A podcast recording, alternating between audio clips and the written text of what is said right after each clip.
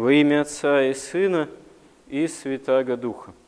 В Евангелии мы видим, что многие люди стремятся ко Христу, окружают Его, просят Его об исцелении, но одновременно с тем в Евангелии же мы видим, что большинство Израиля кричит Пилату «распни, распни его». И происходит это потому, что очень для многих людей, соплеменников Христа, они фактически обманулись в ожидании неких благ от Мессии истинного, как они себе его представляли, от истинного царя израильского, потому что в этом смысле Христос их земные надежды, упования не оправдывает. А что часто является вот, благом для человека в его представлениях? Это прежде всего некий земной успех, земное благоденствие, избавление от болезней, страданий, материальный достаток, комфорт, тельные удовольствия.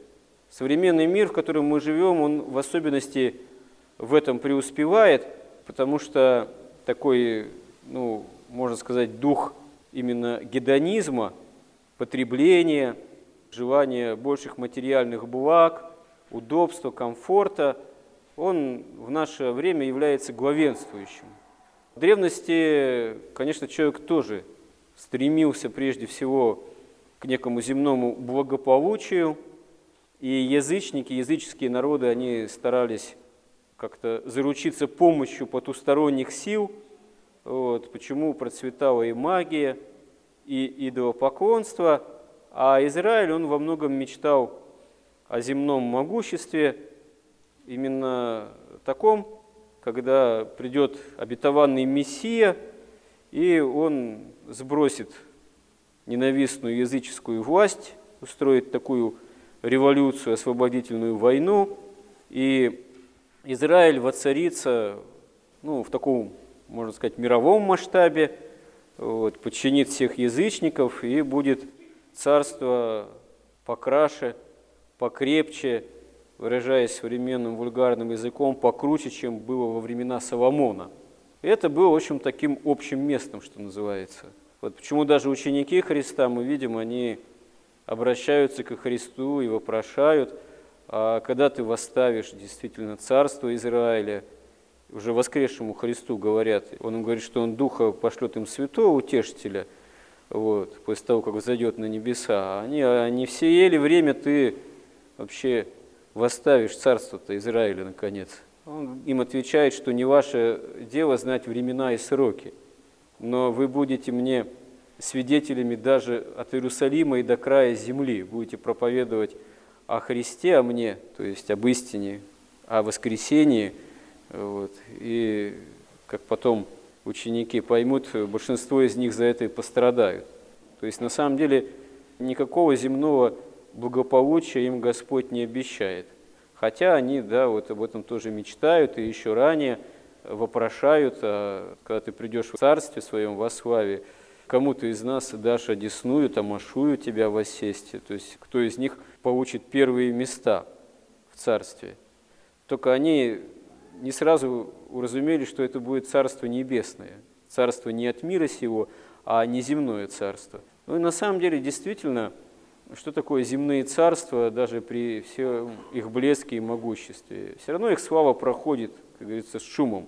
Бывали и могущественные царства, бывали и великие империи, много чего бывало, и великие завоевания, и реки крови ради этого проливались. Но все это легко с течением лет, столетий, в общем, меняется, проходит, и человек каждый смертен, и могучие и сильные мира сего тоже смертные, и их память о них, если даже и не проходит, то не всегда она бывает, эта память э, доброй, а уж каков суд о таком человеке Божий, вот, тем более мы не в состоянии понять.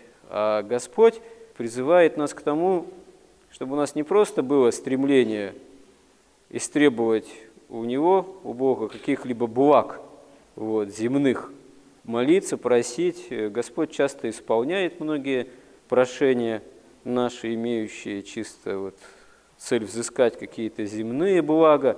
Но Господь ведь говорит же, что прежде всего ищите Царство Небесного и правды Его, и все сие, вот это земное, это благополучие вам приложится. И действительно, те из нас, кто имеют веру, и э, кто, ком не погас, не погасло стремление вот, какую-то правду Божию искать, те из нас знают, что Господь, Он прежде действительно всякого прошения о чем-либо, Он всегда может подать любые земные блага, если они не идут во вред, если они не препятствуют самой правде Божией, которая заключается в том, что Господь желает, чтобы мы все спаслись. И мы в Евангелии видим, что Господь прежде всего Он милует, исцеляет, даже из мертвых воскрешает, массу болящих, бесноватых исцеляет. И мы не видим, чтобы Господь наказывает кого-либо из людей, хотя обличает книжников, фарисеев. И можно сказать, может быть, единственный образ в Евангелии вот, во время земной жизни Господа Иисуса Христа, который является таким предупреждением – и на чем явилась, в общем, такая карающая сила Божия, это вот эта вот бесплодная, бесплодная смоковница. Причем, да, там не время собирания смокв, вот она богато украшена листьями.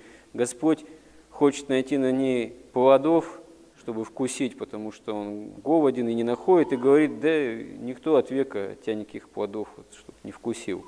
И когда Спустя некоторое время ученики опять идут мимо и видят эту смоковницу, они видят, что она засохла.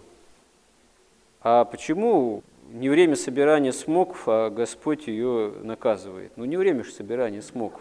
Как-то странно, противоречие. Все очень просто, на самом деле, если вникать в такие тонкости, имеющие ну, биологический, что ли, характер. Да, не время собирания смоков, а смоковница имела такой вид – благоукрашенный, богатый листьями, когда на ней, согласно этого вида, должны были бы быть смоквы, плоды. То есть она является таким пустоцветом и обманом. Это вот то конкретное растение явилось. Плодов на ней нет, а вид у нее такой, как будто она должна иметь плоды. И вот Господь это использует, чтобы явить силу свою, которая может не только исцелить и напитать, и воскресить, но может и покарать. И на смоковнице это явилось именно за то, что она является именно что таким пустоцветом и обманом. Имеет вид того, что должна иметь плоды, а плодов не имеет. На самом деле это предупреждение верующим нам, что мы должны иметь не только вид внешний, такой вот благочестивый, вот, уметь рассуждать на духовные темы, внешне приходить к чаше, там, в список грехов на исповедь приносить, но должны иметь и некоторые плоды. Вот. Ну, если, как говорится, быть реалистами, что ли, ну хотя бы какие-то малые. Вот. Часто человек приходит в храм на исповедь, к покаянию с грузом грехов, каких-то проблемных, трудных ситуаций, в том числе в семье, с разладом, раздражением, обидой, гневом, и спрашивает, как быть, что делать. А часто вот так вот взять и в одночасье все изменить, потому что столько уже наворочено, греховного, ну просто невозможно. И Господь такого чуда не посылает, чтобы вот раз и все в одночасье переменилось была какая-то драка, взаимные обвинения, и вдруг воцарились полный мир и любовь, хоть житие пиши. Нет, так не бывает, да, увы. Но, с другой стороны, нельзя сказать, что нельзя ничего сделать. Всегда можно постараться даже какое-то разлившееся, изливающееся зло из сердца умалить, сдержаться, помолчать, промолчать, не высказать какой-то гнев, раздражение, обиду – не дать воли, можно сказать, действиям, согласно той или иной обиды, гнева и так далее. Умалить это зло Христа ради в себе, прежде всего. Лучше всего вообще его внешне не высказать, пусть все внутри там кипит, обида и так далее, Христа ради. И тогда, если хоть какие-то действия такого рода начать предпринимать, молясь, понуждая себя – тогда в нашей жизни, пусть далеко не идеальной, будет э, осуществляться то, что Господь говорит в Евангелии, что верный в малом и во многом верен. И важно еще то, что да, может быть, мы и не сможем все вот так вот урегулировать, что называется, полностью, или выражаясь тоже современным языком, оптимизировать, чтобы там как вообще, как по какому-нибудь Карнеге было, и придраться не к чему было бы. Не всегда это возможно.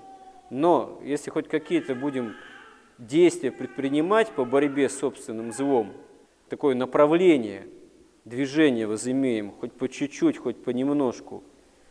Но действительно тогда, если будем в этом малом верны, то окажемся верны с помощью Божией во многом. То есть Господь к нам будет неизреченным образом выходить навстречу, а самое главное, если этого не оставим, именно делание, потому что это есть тоже делание любви, пусть это еще не любовь в собственном таком выражении, а хотя бы умоление зла, но умоление зла – это есть уже дело любви.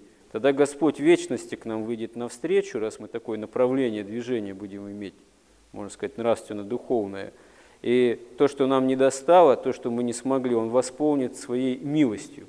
Потому что в таком случае мы не будем, как вот эта вот бесплодная смоковница, вообще пустоцветами духовными. Хоть какие-то, пусть малые, да даже незримые, но имели бы плоды, вот, движение к Богу, по любви к Нему ответной, ко Христу, и именно делая это Христа ради, тогда это вообще все будет иметь великий смысл, потому что тогда в нашей обыденной жизни появится смысл именно жизни вечной. Господи, помоги нам в этом. Аминь.